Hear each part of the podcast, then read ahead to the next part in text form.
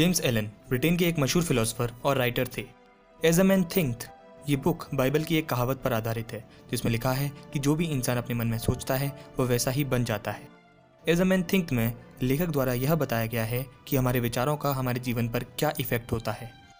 इस किताब में लेखक हमें बताते हैं कि किसी भी व्यक्ति का जीवन उसके विचारों से किस प्रकार जुड़ा हुआ होता है। जेम्स एलन ने इस किताब को सन 1903 में लिखा था लेकिन इसमें बताए गए प्रिंसिपल्स आज भी उसी तरह लागू होते हैं, जिस तरह इस किताब में बताए गए हैं। जेम्स एलन कहते हैं कि व्यक्ति जो भी अपने मन में लंबे समय तक सोचता है या उसके बारे में विचार करता है, वह वैसा ही बन जाता है। लोग अपने आप को उन विचारों से बनाते हैं जिन्हें वह मन में सोचते हैं और उसे बढ़ावा देते हैं और फिर फाइनली उसी थॉट पर ट्रस्ट भी करने लगते हैं। थॉट्स ही इंसान के कैरेक्टर को बिल्ड करते हैं और बाहरी सिचुएशन को उसकी ओर अट्रैक्ट करते हैं। लेखक ने इस बुक में बताया है कि किस तरह से मनुष्य के जीवन का हर पहलू कहीं ना कहीं उसके थॉट्स से जुड़ा हुआ है। मनुष्य के विचार, चाहे पॉजिटिव हों या नेगेटिव अच्छे हों या बुरे, वह मनुष्य के जीवन को किसी न किसी रूप में ज़रूर प्रभावित करते हैं। व्यक्ति के विचारों का प्रभाव उसके जीवन के किसी न किसी हिस्से पर ज़रूर दिखाई देता है। एक अच्छे चरित्र वाला इंसान अपने अच्छे विचारों के कारण वैसा होता है। दूसरी ओर एक बुरा चरित्र वाला इंसान अपने बुरे विचारों के कारण वैसा होता है। हर एक व्यक्ति का चरित्र उसके विचारों से बना है। मनुष्य के विचार इतने शक्तिशाली होते हैं कि वह उसके चरित्र को बना सकते हैं और बिगाड़ भी सकते हैं।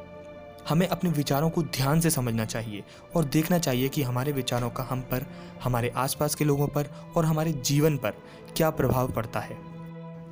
अगर हम लगातार अपने विचारों पर नज़र रखेंगे और उन्हें समझने की कोशिश करेंगे तो धीरे धीरे हम समझ जाएँगे कि हमारे जीवन में जो कुछ भी हो रहा है, वह हमारे विचारों के कारण ही हो रहा है और हम खुद ही अपने चरित्र और जीवन के निर्माता हैं।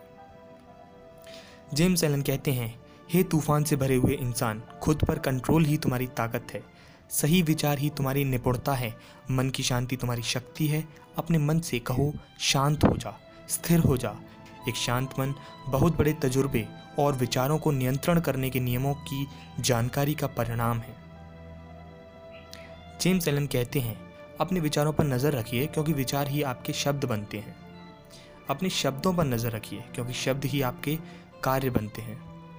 अपने कार्यों पर नज़र रखें क्योंकि कार्यों से ही आपकी आदतें बनती हैं। अपनी आदतों पर नज़र रखिए क्योंकि आदतों से आपका चरित्र बनता है। अपने चरित्र पर नज़र रखिए, क्योंकि चरित्र से ही आपका जीवन बनता है। आपके थॉट्स बिल्कुल एक बीज की तरह होते हैं, और इन बीजों से जो पौधे निकलते हैं, वो होते हैं आपके एक्शंस आपके थॉट्स आपके हर एक्शंस पर अपना असर डालते हैं। फिर चाहे वो एक्शन अचानक हो या ऐसा, जिसकी आपने कभी कल्पना भी ना की हो। आपका एक्शन आपके थॉट से जन्म लेता है। आपके एक्शन का कोई भी नतीजा हो सकता है, या तो वो आपको खुशी दे सकता है या दुख। आपके साथ जो भी हो रहा है, फिर चाहे वो अच्छा हो या बुरा हो, वो सब आपके थॉट्स का ही रिज़ल्ट है। कुछ लोग ऐसे भी होते हैं जो अपने जीवन में होने वाली चीज़ों के लिए दूसरों को दोष देते हैं, शिकायतें करते रहते हैं।